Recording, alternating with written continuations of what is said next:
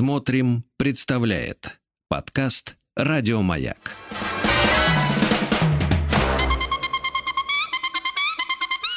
Провокация. Что ж, вечер, суббота, провокация, маяк. И с вами Сергей Насибян, ведущий этого прекрасного шоу, если по-другому нельзя было бы сказать, наверное, даже. Итак, что ж, мы здесь с вами собираемся исключительно для того, чтобы обсудить те самые обстоятельства, ситуации, в которых оказались наши смелые радиослушатели, у которых хватает, правда, мужества позвонить, рассказать и, самое главное, услышать. Я, конечно, психолог, но я никого здесь не лечу, потому что я считаю, что все мы достаточно в этом смысле здоровы для того, чтобы самим научиться справляться. Моя задача — задавать вопросы. А когда этот вопрос, так сказать, срабатывает, то человек уже сам найдет в себе и силы, и возможности, и ресурсы, и выходы. Ну, в общем, все у всех получится, я надеюсь.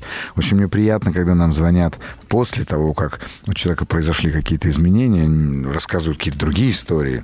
Это приятно. Но самое важное, что, друзья, я знаю, что у вас это работает, потому что вы пишете мне, пишете в моих социальных сетях, в Телеграме, в моем Телеграм-канале мне пишут часто, где, кстати говоря, очень много чего можно почитать и послушать, а самое главное, там же можно найти форму, через которую вы запишетесь на нашу программу. Но, несмотря на все на это, друзья мои, я не забуду вам сказать о том, что звоните прямо сейчас в прямой эфир по номеру телефона 495-728-7171 или пишите в WhatsApp по номеру +7 967 103 5533. Мне очень-очень нужны ваши вопросы, потому как меня давно не было.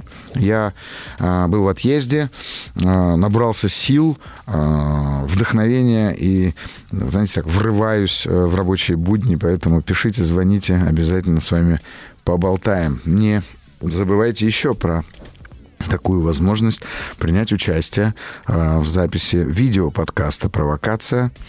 Форму для этой записи вы найдете в разделе «Маяка» на сайте «Смотрим», для того, чтобы редакторы с вами связались. И уже прям в ближайшие 5 числа, по-моему, у нас запись стоит, так что записывайтесь скорее и будете участвовать в видеоподкасте. Ну что ж, а у нас есть звонок. Здравствуйте. Здравствуйте. Здравствуйте, Сергей. Даже не ждала, что попаду в эфир. Ну, видите, попали. Очень приятно, да, волнительно. Простите, буду немножко переживать. Волнуйтесь, конечно, только представьтесь, пожалуйста. Меня зовут Елена, 46 лет. Очень приятно. Замужем, 2 детей. Вопрос у меня был такой, как прекратить бегать по замкнутому кругу в поисках себя и своего предназначения? Я... Ну да, он избитый, наверное. Да? Не, вы знаете, я улыбнулся и засмеялся, потому что прям буквально недавно я отвечал как раз на этот вопрос, только что рассказывая про свои там телеграм-каналы и все остальное, там такой был видеоответ. Знаете, самый простой ответ на этот вопрос, который я там дал, в общем-то, да, то есть искать себя — это то же самое, что искать ключи. Надо вспомнить, где вы видели себя в последний раз. Давайте. Я вот сегодня искал ботинки, не нашел, надо признаться. Попросил супругу, чтобы пока я буду в эфире, она их нашла. Вот. Но делал я ровно то же самое. Я стоял посреди квартиры, как любой мужчина растерянный, и вспоминал, где я их видел в последний раз. Давайте, Лена, с вами поговорим о том, а где вот вы в последний раз себя видели, когда вы чувствовали, что вы находитесь на волне, наверное, так вот, своей миссии или своего предназначения? Я часто вспоминаю, я не раз об этом думала. Мне было 16-17 лет. Это был такой сумасшедший подъем. Я занималась спортом, я нравилась мальчикам, я училась. И весна, солнце, все прекрасно, хорошо одетая. Мне это очень нравилось. И вот я помню вот это состояние, когда исполняются желания просто от одной мысли. Я хорошо это запомнила. Расскажите. У меня эта картинка... Расскажите про состояние это, Лен. Вот что вы чувствовали тогда? Это солнце внутри. Это энергия. Ну, сказать, что это чистая любовь, нет. Это что-то большее. Это я могу все. и все у меня есть. Это и есть, и будет, и было. Это вот, ну, такое всеобъемлющее. Uh-huh. И самое главное счастье, наверное, вот состояние счастья, наверное, вот так можно описать. Ты все можешь. Ты всех любишь. Uh-huh. Тебя любят. Uh-huh. А вот если попробовать в это время, вот в эту картинку задать себе вопрос, а зачем? Вот зачем вы живете вот в этот момент? Как бы вы ответили?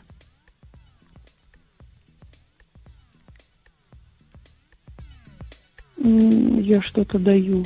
Я отдаю. Я не могу понять сейчас, что, но я отдаю. А не надо понимать. Вы очень правильно отвечаете. Смотрите, в этот момент вы отдавали. Что-то отдавали. Неважно что, но вы что-то отдавали. Да. И вот вы сейчас даже не можете уловить, что вы отдавали. Угу. И вы не сможете, с большой долей вероятности не сможете. Но зато вот это ощущение, что вы своим присутствием, своей жизнью делаете этот мир лучше кому-то одному, а может быть тысячам людей, а может быть всем-всем-всем вообще людям. И еще очень важный момент. Вот то, как вы описываете это состояние, оно очень похоже на такое, знаете, взаимозависимость. Не созависимость, а именно взаимозависимость, когда всепроникаемость такая. То есть как будто вот весь мир — это и есть я. Да. Отлично. А теперь тогда скажите, чего вам сейчас не хватает для того, чтобы ровно так же чувствовать себя? Всего, наверное. Ну, сейчас это полная противоположность. Это вообще другая планета. Угу. Это вот прилетели-то вы на нее? Прилетели-то вы на нее? Да, конечно. Да, самостоятельно. Ну, расскажите. Ну, давайте, вот чего не хватает сейчас, Лен? Вот этого ощущения. Я не могу себе позволить. Я постоянно все обесцениваю, и как будто все это уже не нужно. И все это детские игрушки.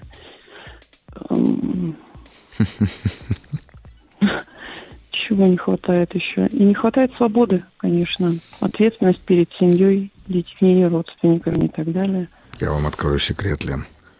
Ответственность — это и есть высшая степень свободы. Да, об этом тоже думала, но еще не поняла. Когда мы берем ответственность за что-либо, мы перестаем зависеть от этого. Мы начинаем на это влиять. Да.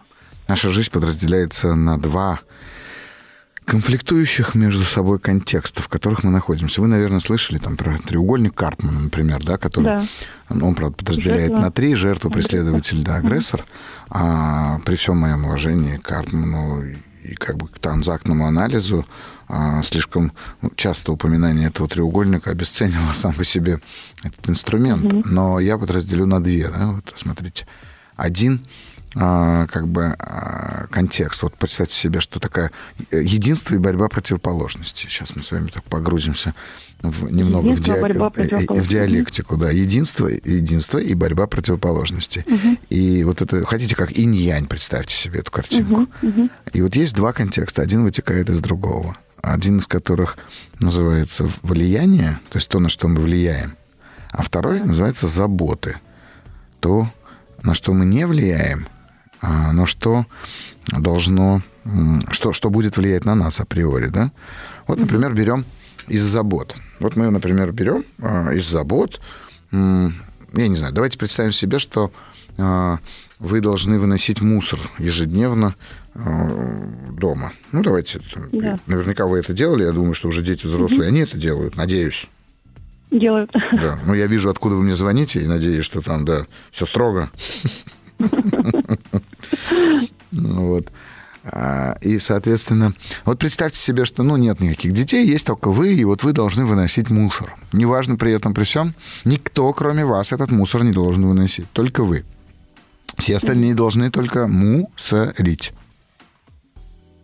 И если вынос мусора становится заботой, представляете, как он будет вас удручать и в какое уныние может ввергнуть вас просто одна простая забота – выносить мусор. Так это вот сейчас моя жизнь из этого состоит. Я угадал. Я не только... Да. Ну. так все, ради чего все это делается, сейчас ну просто хочу покусать и испепелить. Супер. Ну, давайте мы всю жизнь не будем сейчас рассматривать, чтобы вам Конечно. Просто, чтобы вы смогли с этим работать вот сейчас со мной. А мы берем про мусор. А теперь представьте себе, что вы выбираете, берете осознанно, берете ответственность за то, что мусор в доме будете выносить только вы, никто кроме вас, и только вы знаете, как правильно выносить этот мусор, как его выносили наши предки. Я не знаю, как завещено, хотите Лениным, хотите в Упанишадах, хотите в Библии, где угодно. Ну, вот как будто вы хранитель выноса мусора. Вы единственная, кто знает эту тайну, и вы прошли посвящение в храме Езиды где-нибудь в Древнем Египте, и вот это знание масонское хранится только у вас. Представьте себе, как вы будете выносить мусор сегодняшнего дня, Лен. Вот попробуйте поиграть в эту игру. Вы удивитесь. Вы удивитесь. Я знаю, я правда знаю, что это очень сложно. И я предлагаю вам начинать с очень маленьких вещей. Знаете... У меня еще момент, простите. Да, говорите. Я обесцениваю свои достижения, я обесцениваю то, чем увлекаюсь, занимаюсь. Ну, я как бы это все бирюльки. И когда я берусь вот за такую ответственность, допустим, или беру на себя эту ответственность, во-первых, это страх панический. Конечно. И, естественно, мне легче как-то отступить так вот. Конечно, да, потому что вы не выбираете это, вы это делаете, потому что так случилось. Понимаете, да. Вы становитесь жертвой этих обстоятельств, потому что вы находитесь вследствие каких-то причин, а причины вы не помните.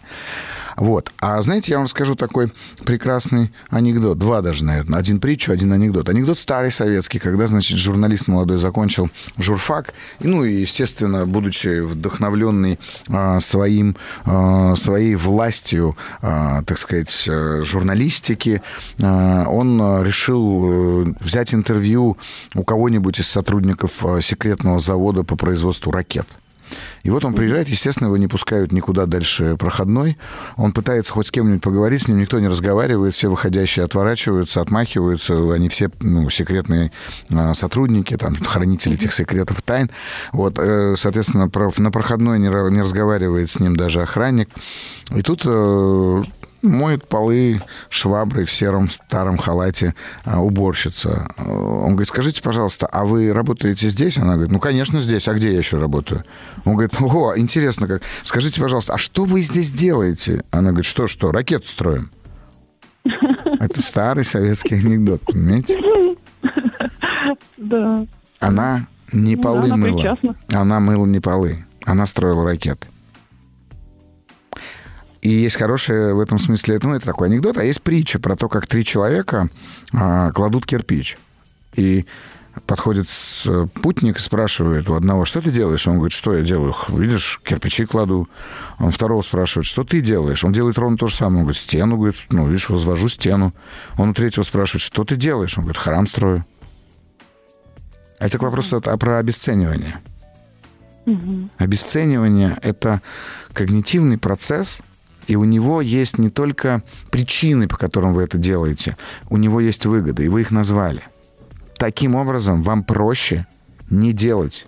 Вам проще объяснять себе, почему не получилось. Лен. Понимаю. Мы с вами сейчас разговариваем, нас слушают тысячи людей, и я уверен, что им это тоже будет полезно.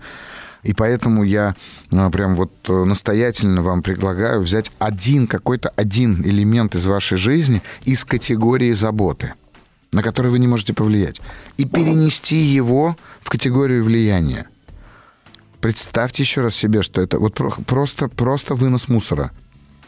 Сделайте из него самый важный таинственный ритуал вашей жизни, о тайне которого знаете только вы. Вот это станет... Я понимаю, как это может звучать обидно. Это станет вашим предназначением.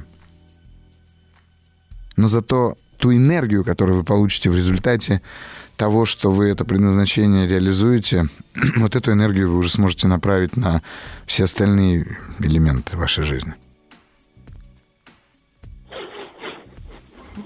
Неужели так просто? Это правда просто. Это правда просто.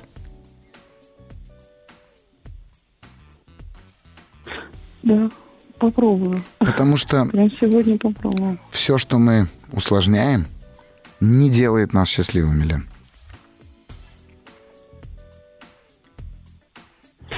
Я практически всегда усложняю. Вот есть такая... Ну, это потому, что у вас есть неимоверная привычка не быть счастливой. Угу. Бросьте. Есть. Бросьте это. Это как курить. Бросьте курить. Просто перестаньте курить, все. Не курите. Понимаете, когда люди у меня спрашивают, как перестать курить, я как человек, который, я считаю себя курящим, хотя, там, возможно, в сравнении с кем-то я совершенно не курящий человек, потому что делаю это крайне редко там, и так далее, но делаю это много лет. И когда меня спрашивают, говорят, а как не курить? Я всегда говорю, друзья мои, смотрите, гораздо сложнее курить. Да-да. Не курить намного проще. Но люди говорят, это сложно только для того, чтобы этого не делать. Быть счастливым просто, Лен. Попробуйте прямо вот с сегодняшнего дня взять один из элементов ваших забот и перевести это в категорию вашего влияния, и сделайте это самым лучшим образом, каким только можете. Сергей, а если мешает голос из прошлого? Вот хорошо, понятно, вот эта привычка не быть счастливой, а все время мешают призраки, которые говорят, что так делать не нужно, это плохо, так у тебя не получится, это неправильно, так ты пользу не принесешь и так далее. Это все время. Это тоже уровень привычки, наверное. Ну, во-первых, это уровень привычки, а во-вторых, зачем вы с ними разговариваете? Ну, пусть они разговаривают. Вам-то зачем? Это опыт, но опыт бывает разный.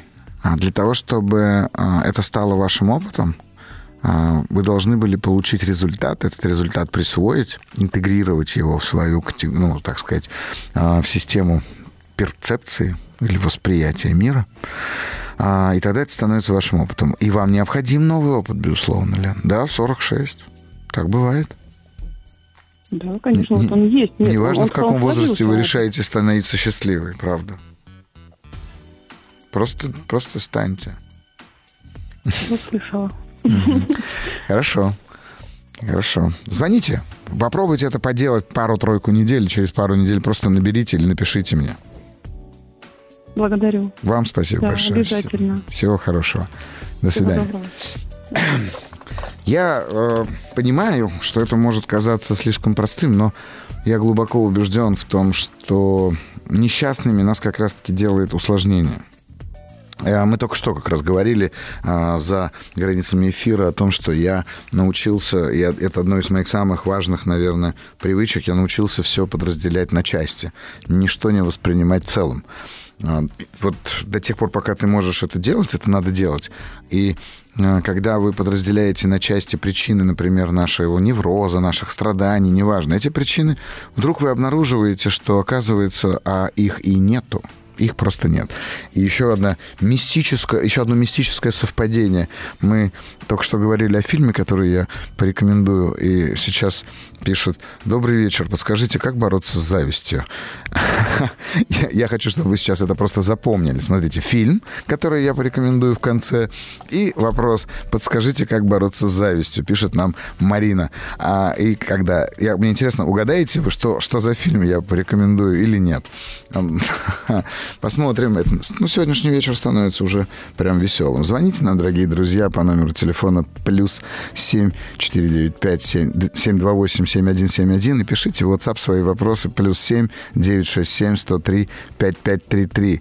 Ну, а я вас жду вас в эфире. Мы будем разговаривать с вами о том, что происходит с вами прямо сейчас. С вами Сергей Насибян, ведущий шоу «Провокация», психолог, которого вы заслужили. Ну что ж, мы продолжаем. Мы продолжаем. Это шоу «Провокация» на Маяке. А я, Сергей Насибян, его ведущий, психолог, коуч, психотерапевт, путешественник, и, говорят, даже писатель. Недавно вышла моя книжка. И, казалось бы, отличный предмет для гордости. Мы ее написали вместе с моей хорошей подругой, литератором. Вот, написали книжку. Я очень был, наверное, даже горд, когда видел ее на полках магазинов книжных, и даже вспоминал свою учительницу Валентину Васильевну Киевскую, которая преподавала мне в детстве русский язык и литературу, которая время от времени мне говорила, что я тупой, мягко выражаясь. Вот. Правда, она меня любила, безусловно, но это же была советская школа там и так далее. Но тут, как назло, решил перечитать Льва Николаевича Толстого и понял, что был прав. Помните, в фильме, по-моему, «Я иду шагаю по Москве», герой Басова, который играл полотера, но его принял за писателя известного, один из главных героев, и он с таким умным видом говорит: а ты знаешь, как говорили, говорит, древние, если можешь не писать, не пиши. Это к вопросу, это я все отвечаю про зависть. Зависть. Как бороться с завистью? Друзья мои, давайте, во-первых, сразу поймем, что ни с чем бороться не надо. Зависть нужно научиться проживать во всех ее аспектах. У зависти очень много полезного. Хотя я соглашусь с Александром Зимбаумом. Он в одном из своих стихотворений написал прекрасные строки: «Не может зависть быть бела, коль не приносит людям счастья». Я с ним здесь полностью солидарен. Я не верю в белую зависть, имейте в виду. При этом, при всем, я утверждаю, что у зависти есть очень много пользы, которую она может принести. Суфи утверждали, что у зависти есть несколько элементов, с ней можно работать по-разному. Мне больше всего понравился суфийский такой подход. В одном из, если я правильно сейчас сформулирую, накшбандийских орденов суфийских, не вспомню сейчас того имама, шейха, который это говорил, у кого я это прочел, он говорил это так, что зависть — это, в общем-то, состояние, в котором мы способны видеть удивительное всемогущество Всевышнего, дарующего просто не тебе. Вот есть у человека что-то, чему вы завидуете, а можно через это увидеть величие Бога. Это же прекрасно. Это же правда прекрасно. И тогда ты будешь радоваться, что у тебя есть зависть, потому что ты жив, и у тебя все хорошо. Ну что ж, у нас есть звонок. У нас очень много вопросов, но есть звонок. Здравствуйте. Алло, здравствуйте, Сергей. Меня зовут Анна. Мне 25 лет. Очень приятно. У меня одновременно вопрос развития и одновременно денежный вопрос. В течение 7 лет выбираю работу с низкой зарплатой, где будет минимальное количество обязанностей. Максимум заработка всегда был 60 тысяч рублей. Дальше боюсь, не иду, хотя я понимаю, что я умная, умею думать логически, генерировать идеи, законченное высшее образование, переподготовка. Несколько раз даже предлагали повышение, но к тому времени я уже увольнялась. И то есть я, получается, хочу, но не иду.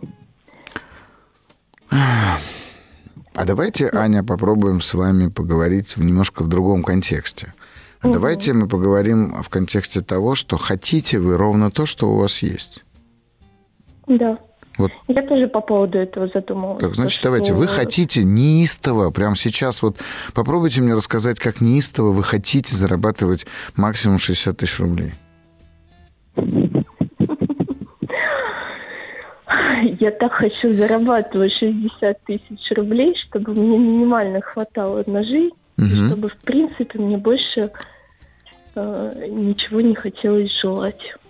Так, а что вы получаете вместе с этим, когда вы получаете свое желание реализованным? И 60 тысяч рублей, хотите-прихотите прям. Спокойствие. Что больше дергаться никуда не надо. А теперь представьте себе 600 тысяч рублей. Ой, нет. Спасибо. Именно. Поэтому я и говорю. Конечно, поэтому я и говорю, Ань, конечно же, вы хотите зарабатывать 60 тысяч рублей. Это вообще уникальная штука. Что-то прям Лев Николаевич Толстой не уходит из головы в этом смысле. У него есть такая тоже замечательная... Я не помню где, но у него есть замечательная такая фраза, что счастлив не тот, кто имеет все, что хочет, как тот, кто хочет все то, что он имеет. То есть, представляете, да, ваши 60 тысяч рублей, они могут стать примером, они могут стать причиной вашего счастья. да. Пока они становятся причиной вашего покоя. Но только, Анют, покой и слово «покойник» не просто так однокоренные. Вот в чем дело. Да. И вы, понимаю, в чем. И вы не живете. Я поняла. Ощущение, что... Но это уже с другим связано. Как будто бы умерла 5 лет назад, когда попала в аварию. Ну, видите как? Прекрасно, что вы сами сейчас это увидели. И сегодня ровно 5 лет, как это случилось. Угу. И сегодня, и в этот день погиб мой отец. Вы были вместе, да? Да. Угу. И сегодня я к нему ездила, и я впервые почувствовала и поблагодарила его за то, что я осталась жива. А еще я попрошу вас, Ань, это очень важно. Вы ездили не к нему. Я ездила к себе. Вы ездили на кладбище. Да. Там его нет. Ну, он... Там же лежит его тело. Вам лучше не видеть, что там лежит. Ну, я примерно представляю, что там. Ну, тогда вам любой скелет подойдет.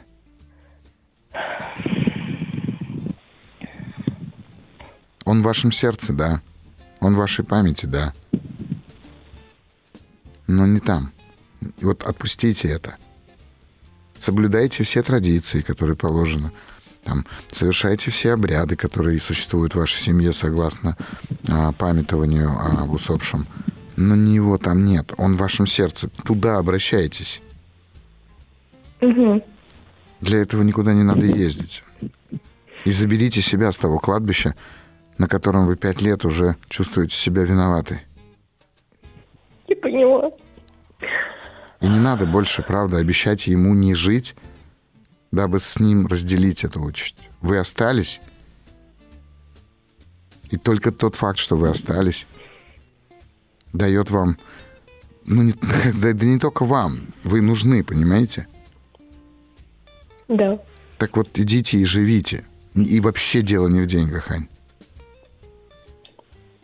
Деньги станут следствием вашей жизни. Я не живу. Деньги станут следствием вашей жизни. Да. Я поняла.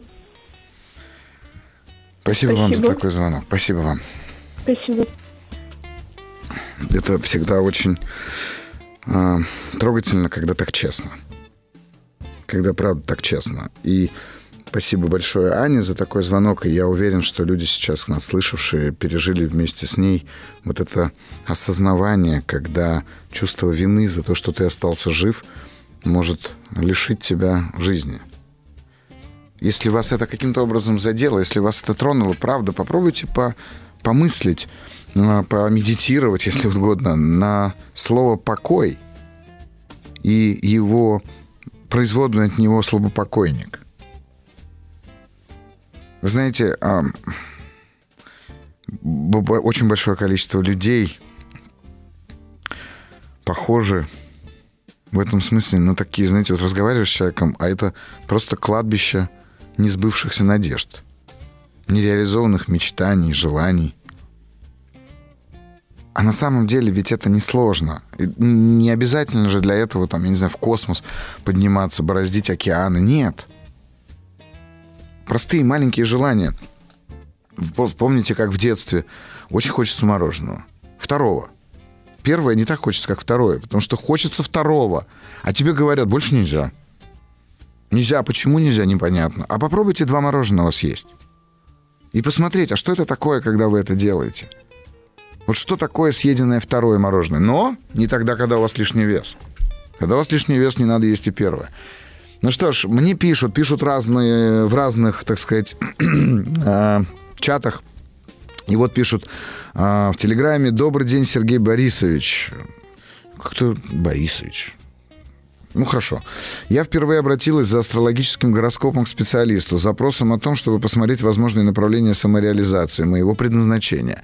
Я была очень сильно удивлена и заинтересована. Астролог в разборе карты показала, что существуют иррациональные убеждения, страхи, мешающие мне двигаться в сторону социума. В частности, я накладываю на себя ограничения, что я не имею права радоваться на всю катушку. Мне нельзя расслабляться, страшно себя презентовать, рассказывать о себе запрещено. Запрещаю даже думать об истинных желаниях души.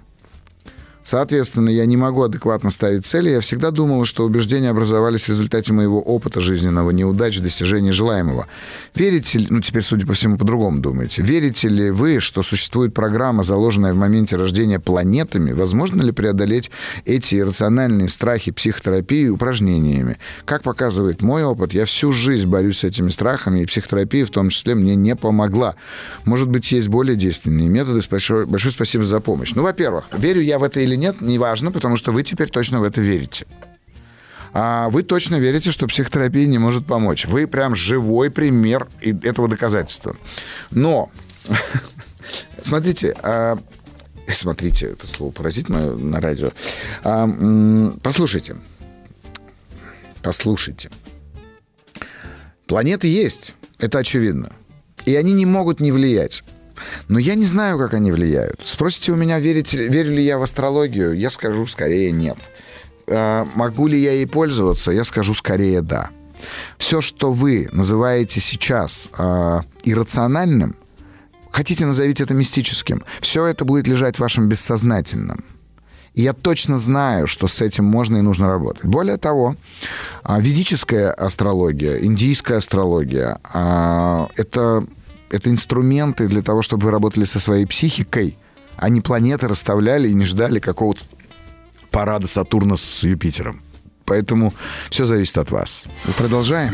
С вами Сергей Насибян, и я хочу вам напомнить о том, что вы можете прямо сейчас снять трубку и позвонить в прямой эфир по номеру телефона +7 495 728 7171 или написать свой вопрос в WhatsApp +7 967 103 5533.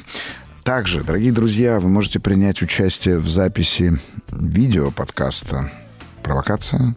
А для этого вам нужно зайти на сайт «Смотрим», пройти в раздел «Маяка» и оставить свою заявку, а тогда уже наши редакторы с вами свяжутся. И опаля, вы звезда.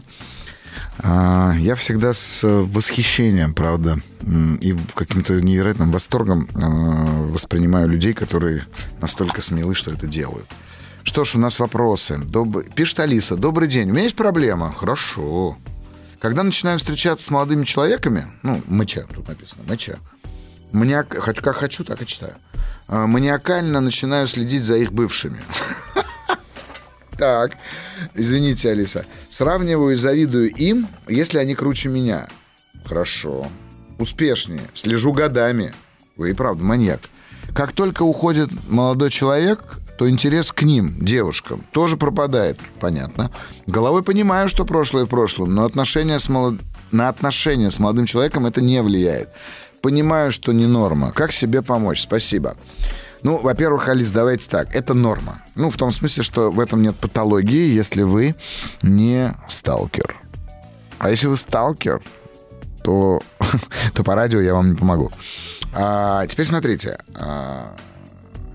Все в порядке в том смысле, что вы это делаете по одной простой причине. Вам интереснее чужая жизнь, чем своя. Вот, знаете как, люди мне говорят, задают мне вопрос. Сергей, почему людям так нужны слухи, почему они там обсуждают других людей? Потому что своя собственная жизнь неинтересна. Я не видел еще ни одного человека, живущего интересную жизнь, который бы обсуждал о том, кто в какую дверь не ту вошел. Вот правда. Вот какая разница? Зачем нужны все эти жизни, слежения за жизнями звезд и за всеми остальными? Просто для вас в этот момент эти девочки становятся звездами, и вы начинаете увлекаться их жизнью. Алис, как себе помочь? Очень просто. Вот найдите какой-то способ собственного интереса. Ну, я не знаю, что это угодно, что это может быть что угодно. Кройка и шитье, это может быть готовка. В чем вы будете превосходить себя ежедневно, на ежедневной основе. На ежедневной основе.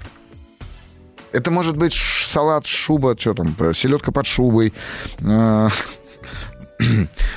моя мама, просто ей 80 лет, и она недавно, вот я приехал к ней недавно, она знает, как я люблю селедку под шубой, хотя я ее не ем, потому что это очень жирно там, и так далее. Вот, прихожу, а она его улучшила так, что вместо селедки положила туда семгу. И смотрит на меня такая, типа, ну как? Я говорю, так это же не тот салат, который я люблю. Ну, смотрите, 80 лет, она все улучшается и улучшается. Поэтому помочь себе можно только одно. То, на что вы будете направлять внимание, то и будет для вас важным. Следующий вопрос. Алекса, видимо, девушка. Здравствуйте. Как перестать обижаться на партнера? Я понимаю, что становлюсь ребенком, требующим внимания. Мне остается его внимание только по вечерам, перед сном. Все остальное время у него свои дела. Надо ли мне переживать или отпустить ситуацию? Он же взрослый человек, любит меня, а я все равно дуюсь, как девочка. Ну, я не знаю, Александр, давайте буду называть его Сашей. Александра, мне нравится в вашем вопросе тот факт, что вы сами же на него отвечаете. И первый элемент вашего ответа заключается в том, что вы понимаете прекрасно, что происходит. Конечно же, если у вас вообще возникает вопрос, надо ли мне переживать или отпустить, всегда отпустить. Вот вообще не важно о чем. Если на секундочку у вас... Ну, уже пришло, буду говорить. В буддизме ады описаны таким образом, что ты там страдаешь, мучаешься, тебя там жарят, варят, режут на части, черти всякие, да. Но там есть очень важный момент, там всегда есть подсказка. Из него можно выйти. То есть это не вечное страдание с точки зрения буддизма. А для того, чтобы выйти из этого кипящего котла, надо понять, что ты его сам только что поджег, там, ты его придумываешь, да? И вот это прозрение в момент, вот это прозрение, ради чего там все страдают, отпустить или переживать? Конечно, отпустить, всегда отпустить. Вот если вы так ставите вопрос. Но самое главное, что я бы хотел вам сказать. Вы задаете вопрос, как перестать обижаться на партнера. А уберите слово «на партнера» и сократите это предложение «как перестать обижаться». Неважно на кого. Саша, это только про вас. Все ваши обиды только про вас. И всегда надо помнить, что у обиды нет позитивного исхода. Она не делает ничего полезного. Так... Валентин. Добрый вечер, Сергей Борисович. В моей жизни произошло событие, на которое я вынужден буду реагировать. У меня есть несколько вариантов, но один из них самый сложный. Стоит как бы особняком, потому что он вызывает у меня панический страх, неуверенность, вплоть до того, что трясутся коленки. Может ли страх быть сигналом, что этот путь верный, и я должен через это пройти? Валентин, спасибо огромное за вопрос, и это так важно. Я отвечу вам таким образом. Смотрите, страх абсолютно...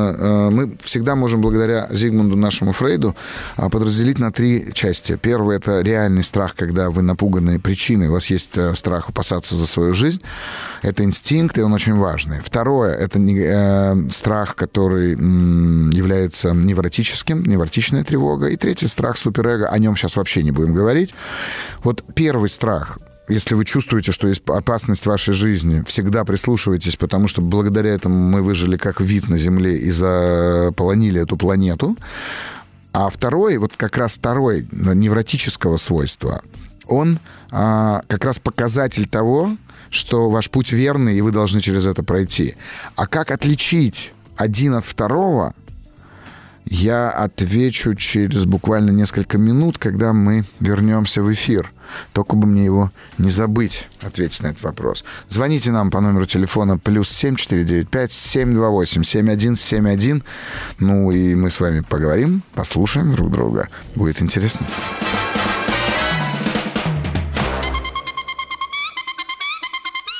Провокация.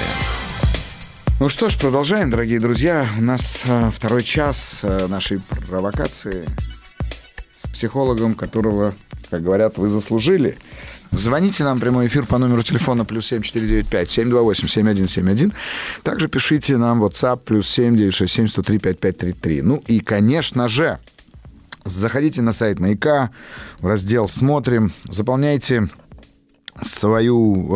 форму для того, чтобы стать участником записи видео-подкаста «Провокация», который будет уже прямо вот в эту ближайшую неделю у нас будет запись. А мы с вами будем продолжать. Сегодня мы будем продолжать. Фу, некрасиво сказал. Мы продолжаем. И нам пишет Алекс, спасибо огромное за ответ. Очень рада вас услышать. Скучала по вашим эфирам. Саша, мне приятно, что я угадал, как вас зовут. Ну и, друзья, правда, скажу еще раз, подписывайтесь на телеграм-канал, другие социальные сети, потому что очень большое количество информации, которую я выкладываю там, оно может вам оказаться ценным. Ну и, в конце концов, вы можете, так сказать, задавать мне вопросы не только в эфире, я на них регулярно отвечаю. Так, у нас есть вопрос. Екатерина Захарова, Санкт-Петербург. Сергей, добрый вечер, у меня есть взрослый сын. Скорее, я чувствую вину за то, что развелась, когда ему было 3 года. Много работала, когда он был маленький, ему сейчас 19, я оплачиваю ему учебу, он постоянно просит большие суммы денег, а я не могу ему отказать. Сейчас пришло письмо, что у него просрочка по кредиту. Первое, я захотела закрыть этот кредит. Он на эту тему со мной не разговаривает, просто не берет трубку. Сейчас, думаю, он же взрослый, должен сам отвечать за свои поступки, но внутри переживаю, что у него будут проблемы, плохая кредитная история. Это всего лишь один пример. Таких, к сожалению, много. Кать, вы будете переживать. Это ваша материнская задача. И не выходит у меня из головы Лев Николаевич Толстой. Черт возьми. Он не выходит, правда, читаю его сейчас. Но там просто все абсолютно. И вот я буквально на днях читал разговор, когда сын графа Ростова, проигравший 43 тысячи рублей, пришел к отцу просить, как описано эмоциональное состояние этого маленького подлеца. Слушайте, это сепарация, правда, Катерина. Вы должны остановиться, потому что иначе это не остановится никогда. У нас есть звонок. Здравствуйте. Здравствуйте. Представьтесь, пожалуйста. Меня зовут Румия. Да, вас слушаю, Румия. Расскажите. Вот у меня такой вопрос, если можно, даже такую преамбулу скажу, как из Фауста Гёте. Я часто сила, что вечно хочет зла, но вечно совершает благо. А у меня вот наоборот, у меня как бы есть во мне такие две части. Одна из них хочет блага, а вторая вечно совершает зло. То есть как будто бы, знаете, есть какая-то часть здоровая, которая хочет, просыпаться вовремя, засыпать вовремя, есть здоровую пищу, заниматься спортом и прочее. И в принципе, я знаю, что как надо, как правильно. А потом получается так, что не в силах преодолеть какую-то лень. Не лень, я не верю в лень, не знаю, какие-то обстоятельства внешние, я все равно делаю для себя не благо, а плохо. Режим не соблюдаю или не делаю те действия, которые должна сделать. То есть как будто такое противостояние, как два волка во мне, знаете, как в той притче, которого ты кормишь. Да, так вообще такое ощущение, что вы изнутри у меня разговариваете, вы меня сейчас прям описывали.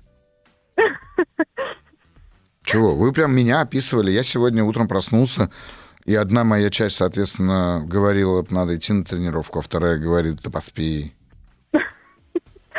Понимаете, просто я знаю людей, которые встали, пошли и сделали. Вот почему? Это я. Почему? Вы что, со мной проснулись? Это я. Но часть меня осталась спать. Вот в чем дело. Румия, посмотрите, это же правда, так и будет. И никогда не будет по-другому. Никогда не будет по-другому. У вас всегда будут эти две части. И здорово, что вы так легко апеллируете к Фаусту и так легко апеллируете к притче о двух волках индейской. Замечательно, значит, вы знаете ответы. Зачем вы кормите ту, которая делает вас несчастной? Как будто бы сил нет, как будто бы ресурса нет. Вот переломить себя или... я уже пробовала и кнутом, и пряником, и уговорами, и, самобичеванием, критиком, внутри. Не работает же. Нет, не работает. Значит, это перестать надо делать. Давайте, Румия, вам сколько лет? 43. Отличный возраст для начинания новой жизни. Давайте, что бы вы хотели начать в понедельник? Ну, ложиться вовремя. Ложиться так, чтобы... Потому что сон — это очень важный ресурс для меня. Почему хотя вы разговариваете лозунгами? Не знаю. Смотрите, что вы делаете сейчас? Вы такая, ложиться вовремя? На этом можно было бы остановиться. Зачем вы мне продолжаете продавать советскую власть по принципу ложиться вовремя? Это очень хорошо. Сон — это очень важно. Я пытаюсь себя уговорить сейчас. Конечно, конечно. А теперь я внутри вас, Румия. И я и говорю о глупостях, которые вы делаете. Не вы глупая, смотрите. А глупости, которые вы делаете. Теперь давайте, продолжайте. Итак, вы хотели бы лечь вовремя?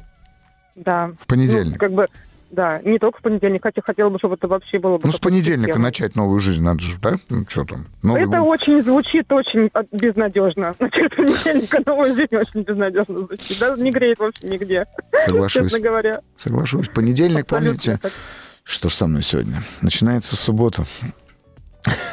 Давайте, да. Сегодня суббота. Сейчас мы с вами понедельник замутим. То есть сегодня, вы имеете в виду, что начать сегодня? Я этого не говорил. Это сказали братья Стругацкие. Угу. Так. Итак, что значит вовремя, Румия, сегодня? Ну, это значит, что в 11 часов хотя бы. Сегодня в 11 вы будете уже в постели или сегодня в 11 вы будете уже спать? Ну, в постели хотя бы. Я, честно говоря, не надеюсь на что-то там сверхъестественное. Сейчас все будет. Я просто столько раз ставила этих целей, столько писала этих планов, что просто нас такая безнадега уже... Не, ну подождите, ну что же вы тоже... Зачем вы лишаете меня чудотворства? Я сейчас делаю пассы, как Алан Чумак, и говорю, что я работаю с вами. Я заряжаю вас на сон. Вот. Вижу тебя, работаю с тобой. Кашпировский говорил. Давайте, Румия, смотрите. Во сколько вы вчера легли? Ну, где-то в час. Во сколько вы позавчера легли? Где-то в 2. Во сколько вы встали сегодня? Сегодня выходной, поэтому в 11. Румия, вы меня слышите? Да. Вот смотрите, я теперь живу внутри вас, и я задаю вам очень тупые вопросы. А я вас спрашивал про выходной? Нет. Зачем сказали? Для того, чтобы объяснить, почему сегодня я выспалась, да, а до этого пару недель я работала практически без выходных, и поэтому очень жутко не высыпалась, и уже начинала по этому поводу сильно переживать.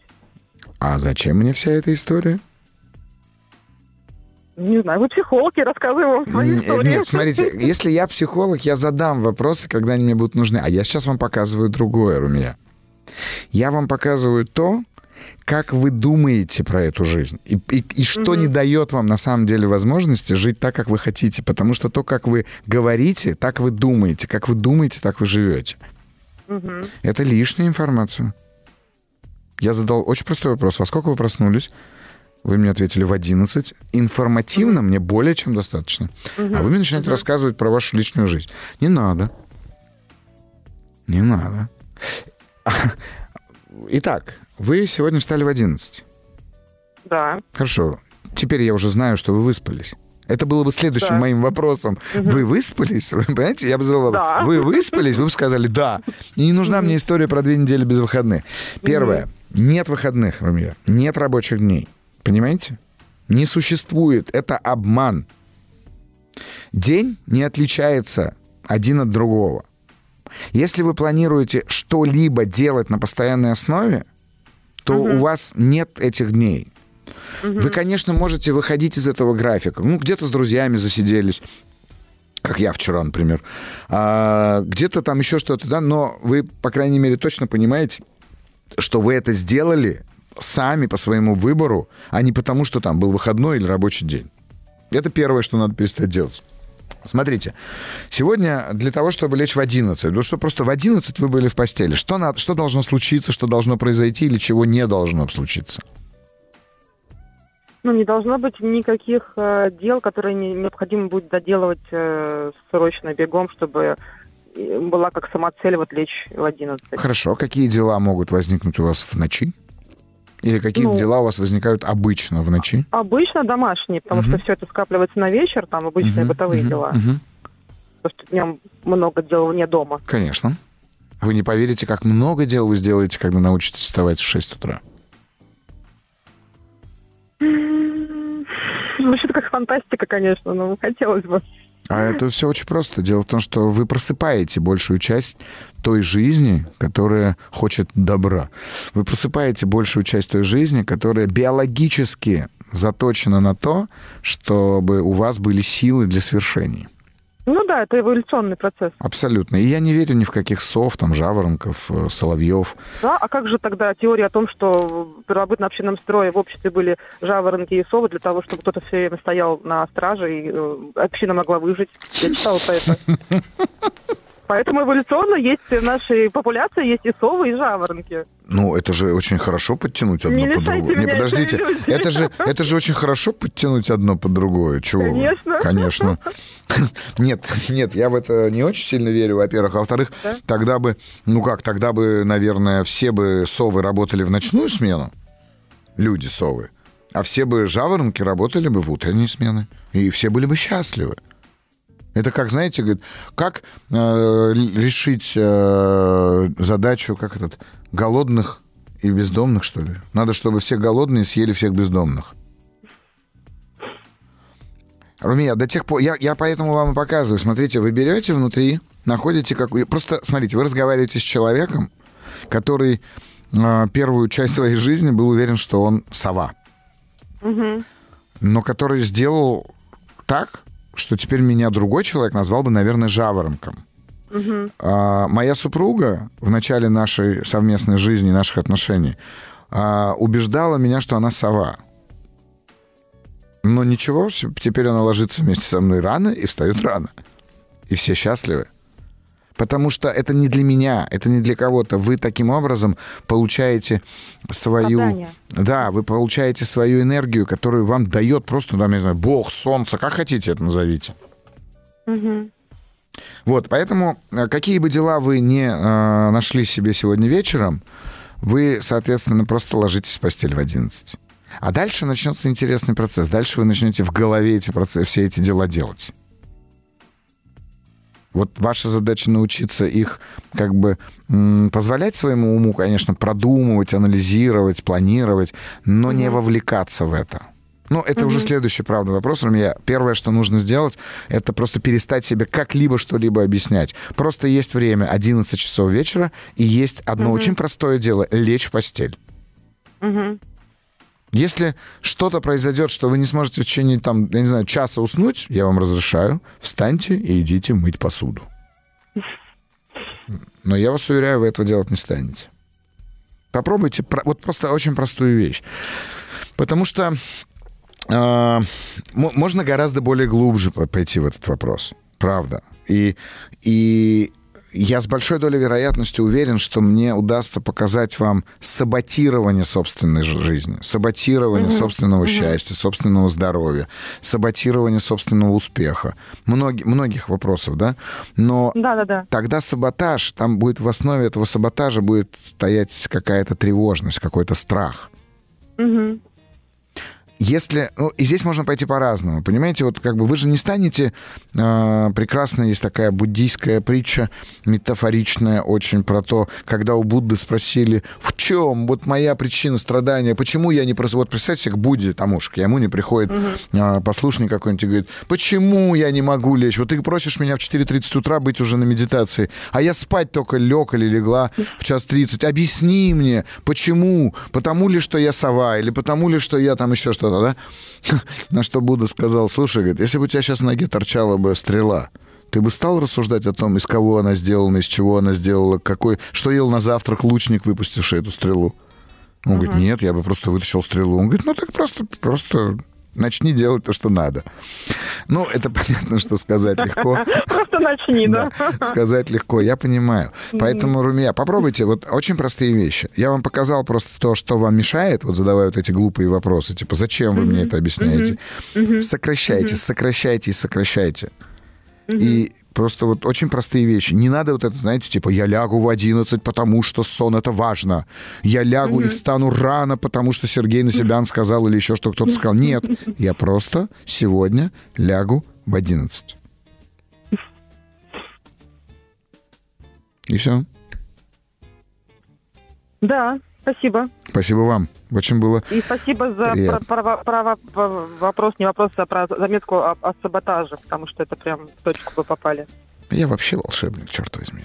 По крайней мере, по субботам. Спасибо вам.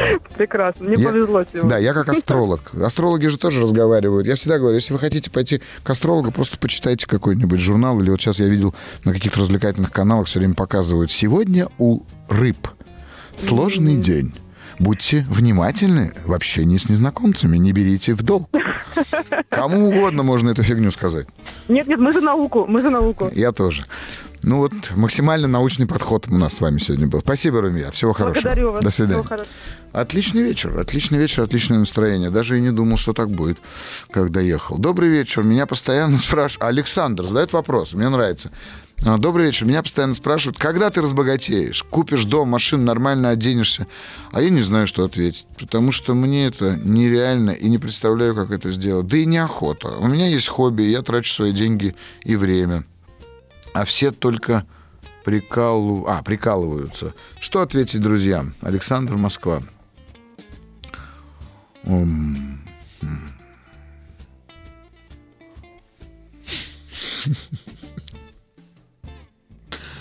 Когда ты разбогатеешь?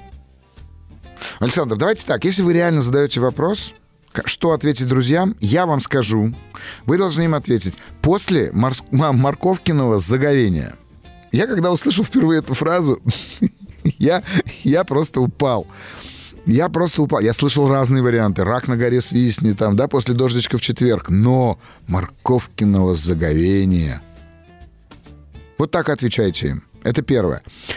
Тот факт, что у вас есть хобби, это замечательно. Это означает, что у вас есть лишние деньги, поэтому вы уже богаты. Если у вас есть, а судя по всему, у вас есть либо телефон, либо компьютер, на котором вы напечатали эту смс-ку, значит, вам есть где вы находитесь в этот момент, вы находитесь в тепле.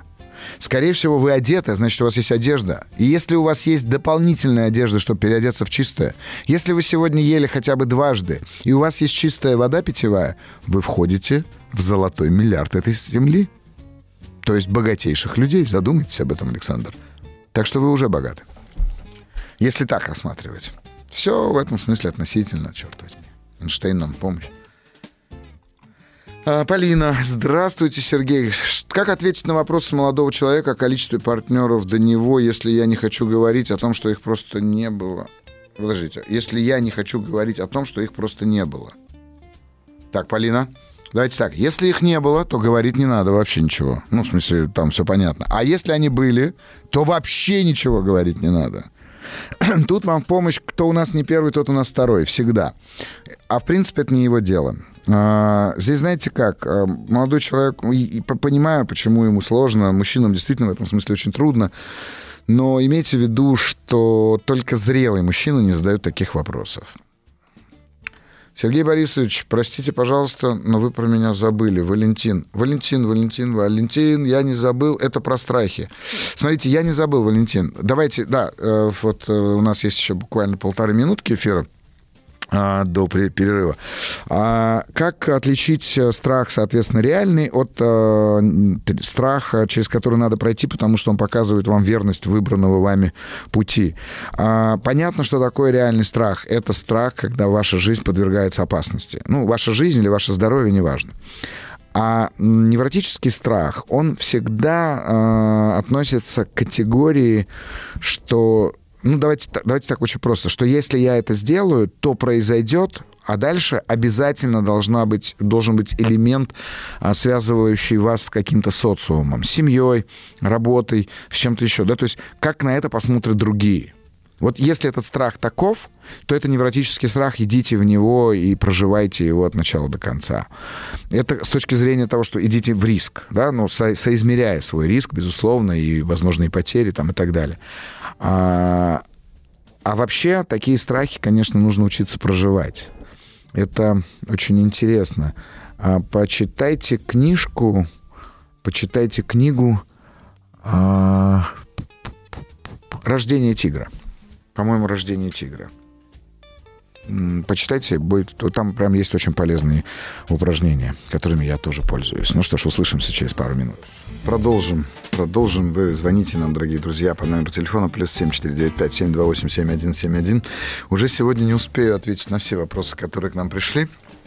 Вы обязательно зайдите на сайт Маяка, раздел «Смотрим», и заполните анкетку, формы для участия в записи видеоподкаста «Провокация», в котором мы с вами увидимся, а не только услышимся. Это, правда, очень интересно, живо и замечательно, поэтому обязательно это делайте. Что ж, у нас есть звонок. Здравствуйте. Здравствуйте, Сергей. В первую очередь, хочется сказать, что я очень рада попасть в эфир любимой радиостанции. Хочется сказать, что огромное спасибо вам за такую передачу. Это одна из самых моих любимых передач. Спасибо. И спасибо радиостанции «Маяк» за возможность прослушивать ее в формате подкаста, потому что я не пропускаю ни одного эфира с вами. Спасибо, большое. Спасибо. Меня зовут Елизавета. Ситуация следующая. Буквально на этих новогодних праздниках моя мама прекратила со мной отношения. То есть она не захотела со мной общаться, можно так сказать. Аргументом выступило то, что я скучная, неинтересная, что общение со мной не доставляет ей никакого удовольствия.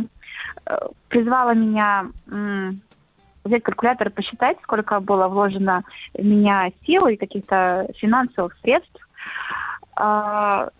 Сказала мне, что она не чувствует благодарности от меня, и сказала такую фразу, что для нее ее мама является иконой. Почему она не является иконой для меня? Ну и как, наверное, такая пикантная уже подробность состоит в том, что она сказала, что вычеркнет меня или вычеркивает, уже, может, вычеркнула из завещания. Все нажитое имущество, в общем, получит мой брат. И попросила вернуть автомобиль, который был очень-очень давно отдан мне.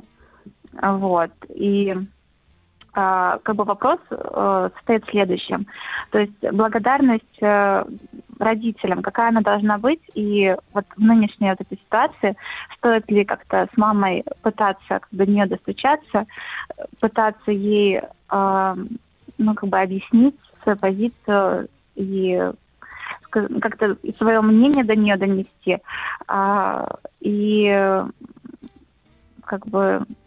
Стоит ли этого делать? Либо отпустить ситуацию и просто жить своей жизнью, продолжать.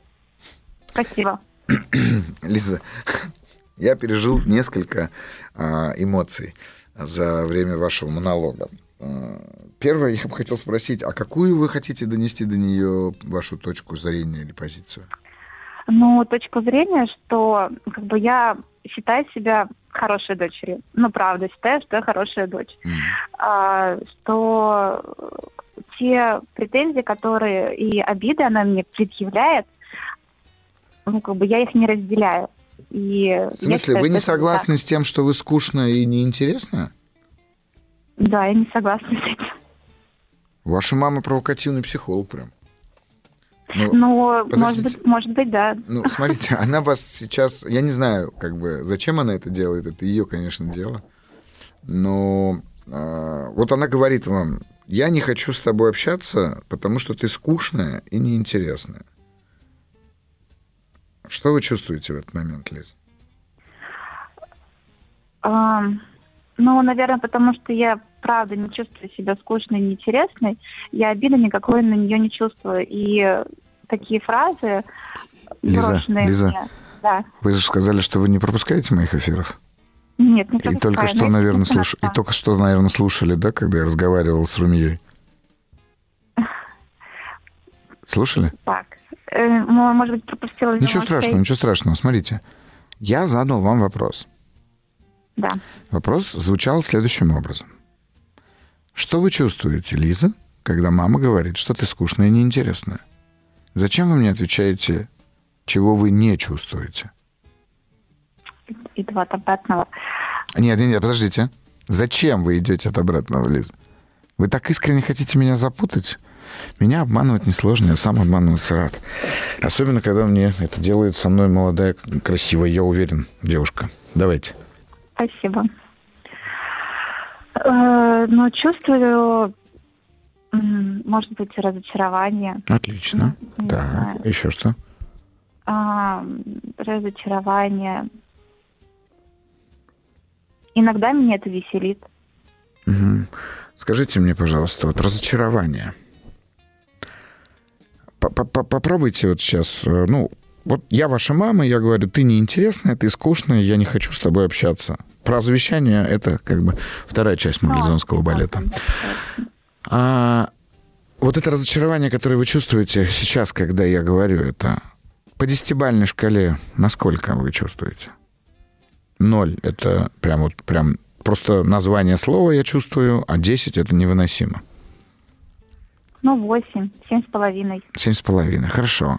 Вот прям зафиксируйте сейчас это ощущение. И я задам вам вопрос, постарайтесь отвечать быстро, не думая, а первое, что будет приходить, если это, так сказать, допустимо в прямом эфире. Когда вы чувствовали разочарование в своей жизни на 10, а может быть даже больше, когда оно было невыносимым? Когда со мной мама не разговаривала очень долгое время, когда меня игнорировали. Сколько вам было лет? Это начинается очень-очень давно. Наверное, так, чтобы я помнила, лет 7, может быть. Отлично. Вот все, Лиза. Вот сейчас мы с вами в этой точке. Вам 7 лет. И мама с вами не разговаривает. Что происходит в этот момент? Пусть это будет не воспоминание, пусть это будет фантазия, но что происходит в этот момент? Где вы сидите? Где мама? Кто еще есть рядом? Я одна в комнате, в углу. Угу. А мама где? Мама на кухне. С кем? Может быть, с папой. А где ваш брат? Его еще не появилось. Он не появился. Хорошо. И вот, соответственно, мама с папой на кухне, вы одна, потому что мама с вами не разговаривает. И 7-летней девочке очень сложно с этим справиться, очень трудно. Так ведь? Да, так и есть. И я сейчас задам вам вопрос, он может оказаться неожиданным, но тоже попрошу вас очень быстро на него ответить. Какое решение вы приняли тогда в той комнате? О себе, об этом мире, о маме, может быть?